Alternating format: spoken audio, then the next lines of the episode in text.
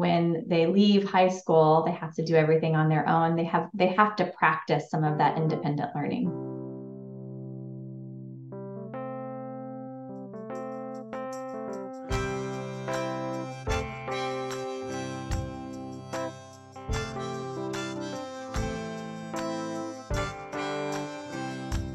Welcome to Talking About Kids. I am your host, R. Bradley Snyder, researcher, activist, and author of The Five Simple Truths of Raising Kids.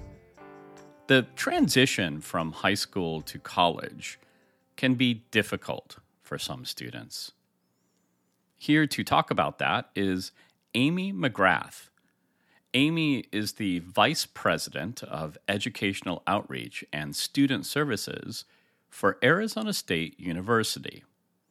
She also is the managing director of the ASU Preparatory Academy, which is a network of public charter schools sponsored by ASU.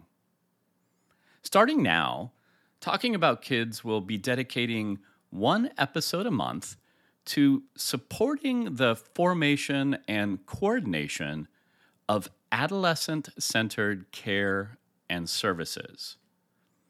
We'll be using the Arizona Alliance for Adolescent Health as a model. So, once a month, you also will hear Vinny Chulani and Beheir Thompson participate in the discussion and share information about the Arizona Alliance for Adolescent Health's activities and resources. These episodes are being recorded live using a webinar platform to encourage questions and participation from Alliance members and other listeners. If you would like to participate in the webinars, you can register on talkingaboutkids.com. It is my hope that these episodes will inspire you to join the Arizona Alliance for Adolescent Health or whatever alliance exists in your community. Or, if none exist, I hope that these will inspire you to form your own. This podcast was sponsored in part by the Arizona Department of Health Services Must Stop Bullying campaign through its Title V Maternal and Child Health Program. For more information, go to muststopbullying.org. And now, the interview. The Arizona Alliance for, for Adolescent Health really began, I want to say, about six years ago you know, joining the community and leading adolescent health services, just recognizing there were not necessarily advocates out there um, really advocating for for young people and making sure that young people have access to the supports and services that they need to reach their full potential. And as a healthcare provider, it was very obvious how we delivered care in silos, silos of medical, behavioral, education, social service. We, we deliver care in these verticals and our task really is how, how do we build horizontals across these verticals to make sure that young people have access to developmentally appropriate care that is coordinated, that is inclusive, and that reflects their needs. And so over the years, we've been very fortunate to have funding support from groups like the Vitalyst Foundation that allowed us to form an executive committee to think about who we were going to be and how we best advocate for young people and promote healthy outcomes for Arizona youth. And so this is where we've landed. The Alliance is really a group of, of um, individuals and organizations that work in the youth care space. We are diverse. We come from healthcare and social services, and our goal is really to foster a community of practice and, and foster interdisciplinary dialogue so that we can identify solutions um, you know, in social in social services, Brad, we recently started screening for social determinants of health at Phoenix Children's, and we found that over a hundred over of of 150,000 patients that we that we surveyed, 17% had an identified social service need. Mm-hmm. You know, our our healthcare spaces are only points of brief contact, and true outcomes are formed where young people live, work, play, learn.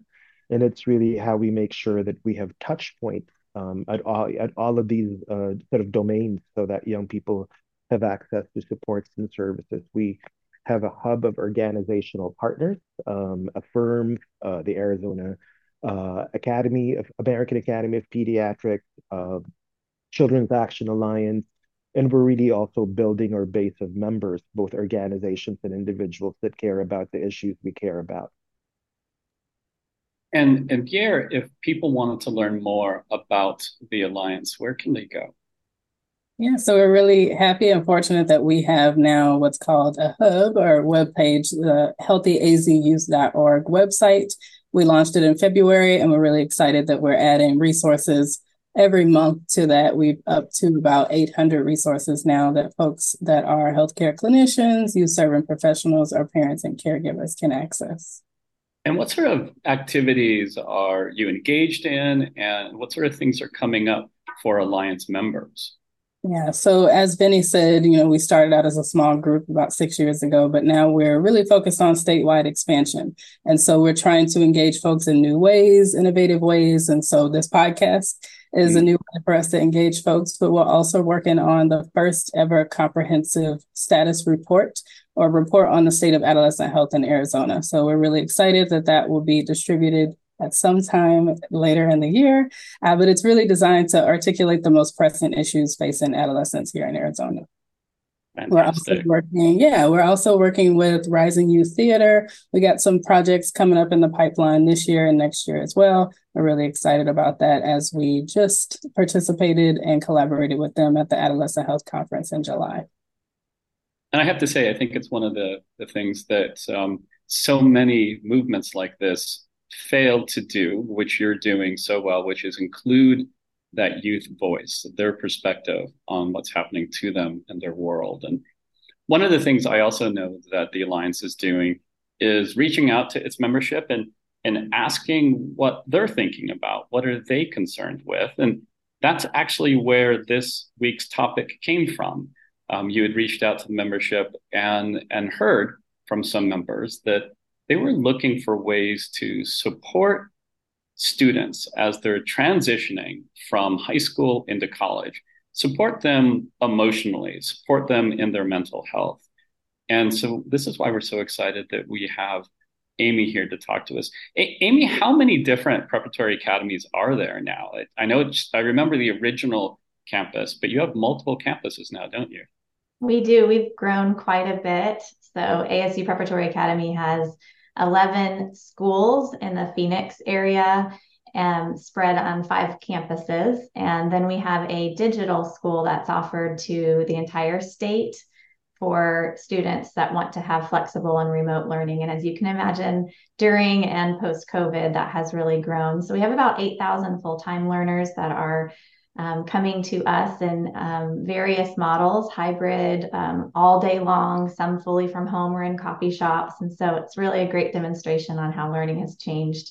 And then beyond that, ASU um, Prep is working with schools and districts around the country and around the world. And we have about 30,000 students that are taking courses with us um, and significant concentration in the pathway work. So, students that are hungry and voracious for college learning, but have a bit of a ceiling. Um, and so they can come to ASU Prep for that support for college going pathways.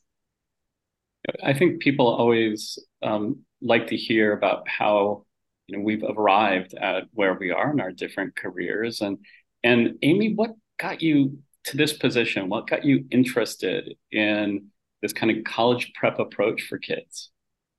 Well, I am a teacher. And so, as an educator, having such a strong desire to help equip students for success is what really drew me to this work. Um, I also have my own children who are now middle and high school kids. And so now the real work is um, from teacher to mom that collision is intense. But my my strongest desire has always been even as a 21 year old teacher um, and now you know 25 years later i would i want every kid that we i have a chance to engage with to be creative and curious and emotionally intelligent.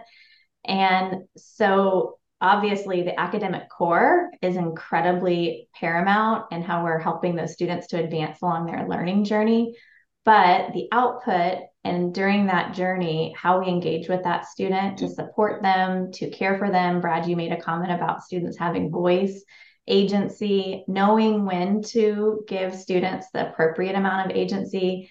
That has always been a really huge passion of mine. And I'm very privileged to have joined ASU seven years ago to do that work on more of a national and global stage uh, to ensure that students are well supported in their mm. transition into college going. And some of that can be during eighth grade. We have really strong students that are hungry for college credit and they're they're very young and so they need different levels of support um, so we've built quite a bit of programming around helping students be in tune with their emotions and what tools that they need to have to advocate for themselves um, to have the confidence to raise their hand and say i don't understand um, especially when maybe not in a physical classroom, but next to them in a chat room is a 21 year old that's mm. taking the same college um, content as the the 13 year old. And so there's some really complex dynamics that go along with that. And um, and we at Prep really believe that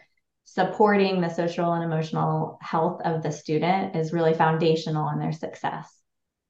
I think I have two questions, and I think they might be related, unless I, I misunderstand. Um, what you were implying, but you were talking about engaging students who are hitting a ceiling.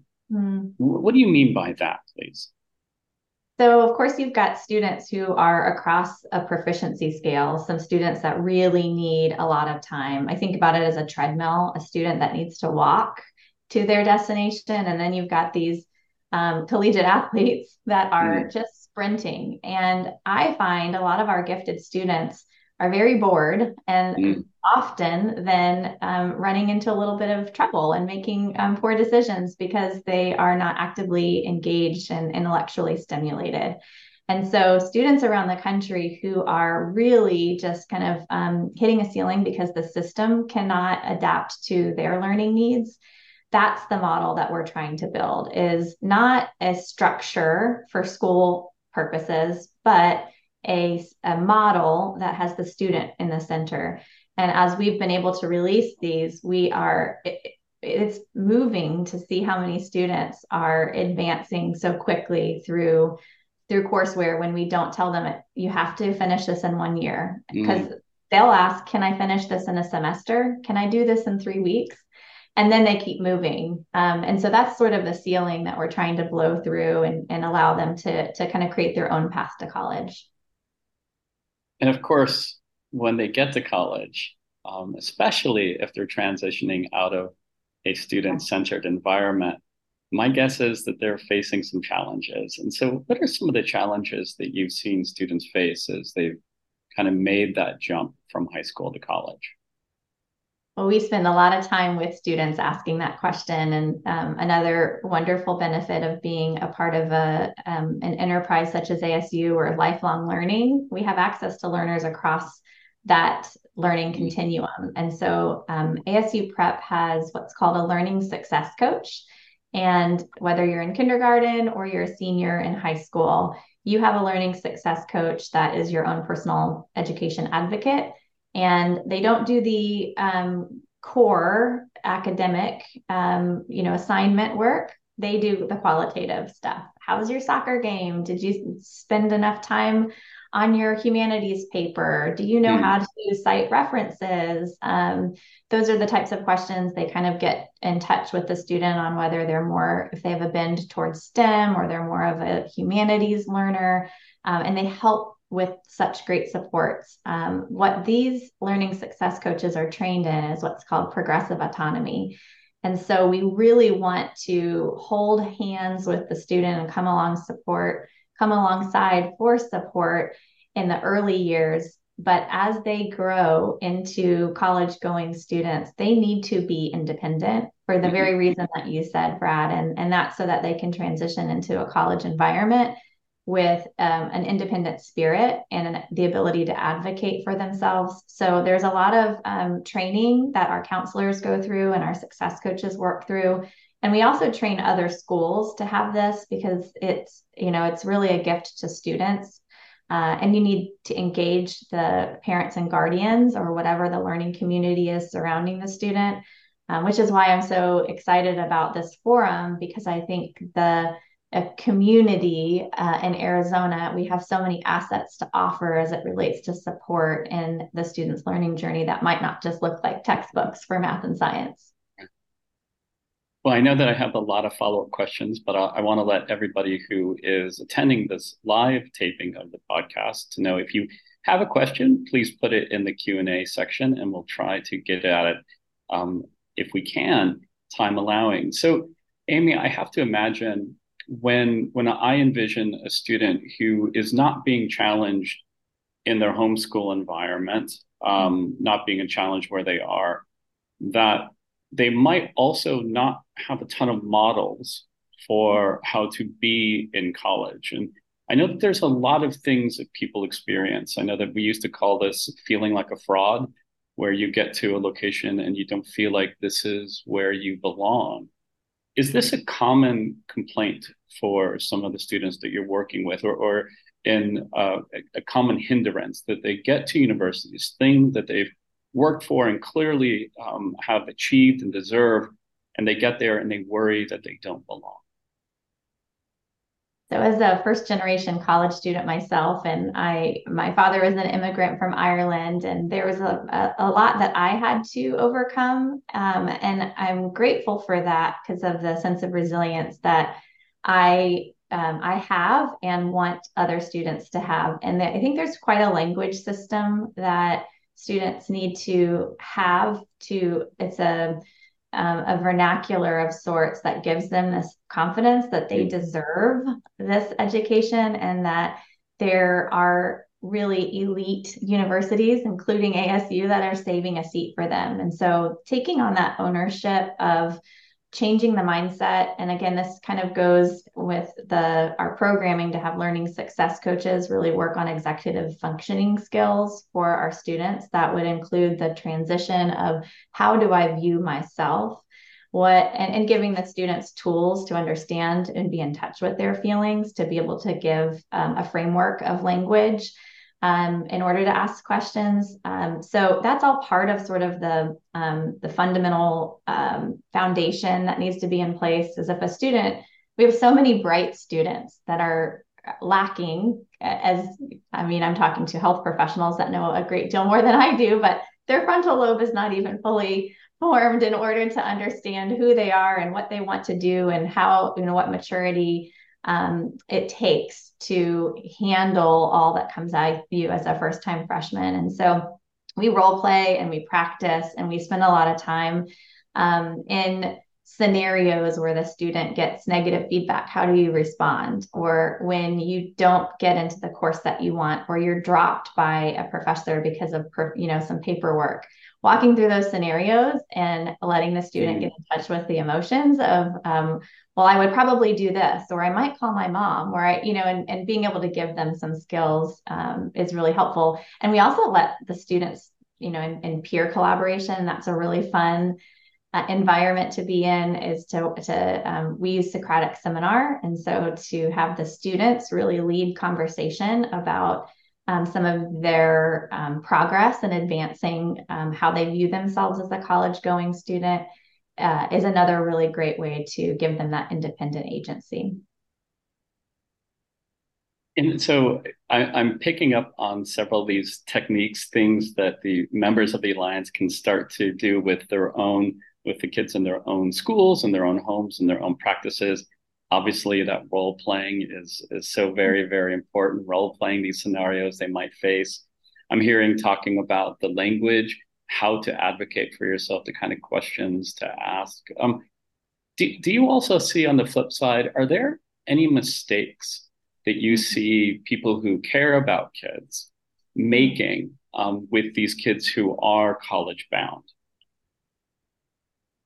Uh, I will even self-report as I'm. I was saying it's easier with students than it is as a mom. Sometimes you want to help so much because maybe mm-hmm. you've been through so much that it's um, uh, I, I find that we need to encourage our success coaches who have built such deep relationships to know when to back off and to allow in a safe environment some failure so that they know how to get back up and and establish that grit so I, I would say uh, I, I review a lot of models nationally. I love reading about what other um, uh, really um, high performing high schools are doing as it relates to success for their students. And some of the programming, I think that can be dangerous is how much help they get. Um, so it, it, and I say that only in for the student so that there are these opportunities to be able to pull away so that it's not such a stark um, kind of cliff that when they leave high school they have to do everything on their own. They have they have to practice some of that independent learning. Yeah. Yeah I know that in some of your work for the um, for the alliance, you've gone out of your way to to create environments and educational situations where to help students know that they're not alone in things that they're going through. Yeah. Um, do you think that this pertains to college too? Is this something that we need to do more of? Yeah, for sure. I think we talk about that a lot just in terms of when you look at the definition of adolescence, it's anywhere from 12 to 24, right? And so that college age population are the ones who are most forgotten because we we have a certain expectation for them that doesn't necessarily fit. uh, although it may be age appropriate, maybe it's not developmentally appropriate. So I think it's definitely important to pay attention to that population. Yeah, even that notion we were talking about feeling like a fraud. Um, the the other thing is that you've got a whole room of people who might be feeling like a fraud, right. you know, and getting creating an environment where they can um, be okay admitting that vulnerability, mm-hmm. um, and, or even just being open enough to hearing it from other people mm-hmm. too. Recognizing that in other people, I think is is incredibly incredibly important. Um, the other thing too is failure. You know, for very driven students, and you know, I've had a I've been fortunate enough to be involved with different groups of fortune of excelling students from Flinn scholars to Truman scholars. And the first failure for some of these young people can be really interesting because sometimes it is their first failure. Um, to, to you mentioned some of these students, Amy, that are blowing through material in three weeks. Mm-hmm. They might experience their first real academic failure in a in a college setting. Mm-hmm. Vinny, in, in your experience, what what can that first experience of failure mean to an adolescent? Yeah, I mean, I would imagine, especially for young people whose academic performance is core to their self definition, that can be a period of questioning. Do I belong here? Is it right? Am I apt for this? But you know, Brad, I, I'm sitting here and I'm reflecting on my practice, and and there are three things that come to mind. One, the importance of cultivating expectations for young people because young people will live up or live down to our expectations of them and their expectations of themselves right how we how we cultivate greatness and aspirations for for for young people second is the importance of autonomy and agency and how parents need to allow young people to exercise these and treat these as as, as formative years where they build these competencies and our hope is that we have young people that are good self-assessors to know when to ask for help is a critically important skill. Sometimes it's okay to wait and give your young person the agency to the, the, the openness to ask for help when they need it. Third is is when it comes to willful children. Willful children can be difficult to parent. They can be headstrong. I say, you know what, they might be difficult to parent, but that's the kind of trait that will lead to academic success and success, right? How, how, how you embrace the difficult parts of parenting a willful child because that will can can be a strength. Oh, that's that's wonderful. That's wonderful. And Amy, um, we, we've covered a lot of ground and we're only here for a little bit of time uh, once a month. But building on that, do you have any final recommendations for this group of adults that cares terribly about these kids that are transitioning from high school to college? I just think, and I think we're all three saying very similar things um, that this um, creating a culture of self improvement, continuous improvement, and um, allowing students to fail by not having the perfect answer and creating those environments to practice in safe spaces um, with a community of adults that care is going to create such um, a, a, more solid glide path into college, especially as we all know, you know, 50% of the high school seniors that graduated in Arizona last year did not go to college. So we have a lot of work to do. And I would just beg the adults that are in charge of these types of and, and community models as well boys and girls clubs and all of these different places where we get to engage and um, interact with uh, with as Beheir said, adolescence, uh, we've got such a, a large um, span of years. Um, so, to create environments where we're cultivating learning agility so that students know how to act when they don't know what the answer is. Mm. Um, is is quite a challenge, and and I'm excited that you all are creating a forum to have conversations like this. And Amy, do you have any resources that the people listening can can go to if they want to learn more about the models that you're employing or the kinds of supports that might be available for them, to them and and the their local colleges and universities and schools?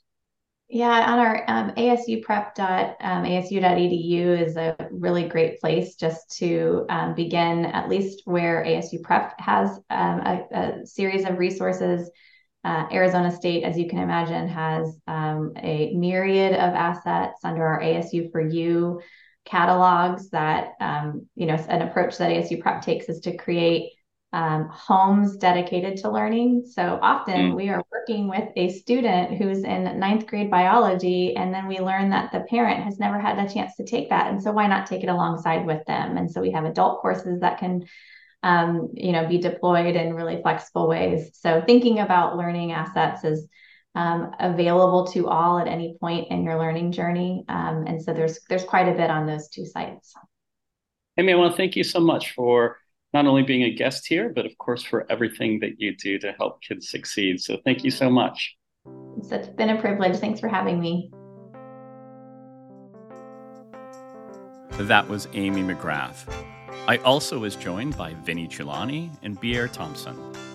For more information about any of them or the Arizona Alliance for Adolescent Health, or to register for the next webinar on adolescent centered care, please visit talkingaboutkids.com. Our theme song is by The Senators. For more of their music, go to thesenatorsmusic.com.